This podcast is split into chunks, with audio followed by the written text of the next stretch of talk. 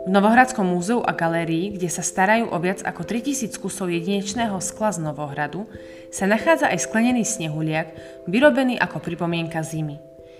Jedná sa o ručne vyrobenú figurku, ktorú vyrobil neznámy novohradský sklár. Snehuliak je vyrobený z fúkaného číreho skla, na ktorého povrchu sú vmodelované drvené kúsky bieleho opálového skla. Na hlave má vkusnú modrú pokrývku pripomínajúcu čiapku. Nos a gombíky má vyrobené z hnedého skla. Zaujímavosťou je, že pri jeho výrobe sa uplatnil rubín. Nejedná sa ale o drahý kameň, ale o druh drveného farebného skla, ktoré sa nachádza na povrchu tela snehuliaka.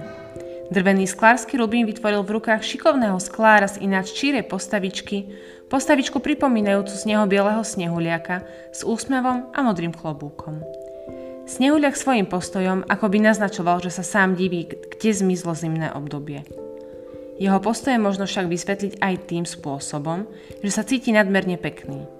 Predmet je to unikátny a svedčí o umeleckom výtvarnom cítení novohradských sklárov, ktorí si aj takýmto spôsobom uchovávali pamiatku na snehom zasypané zimy. thank you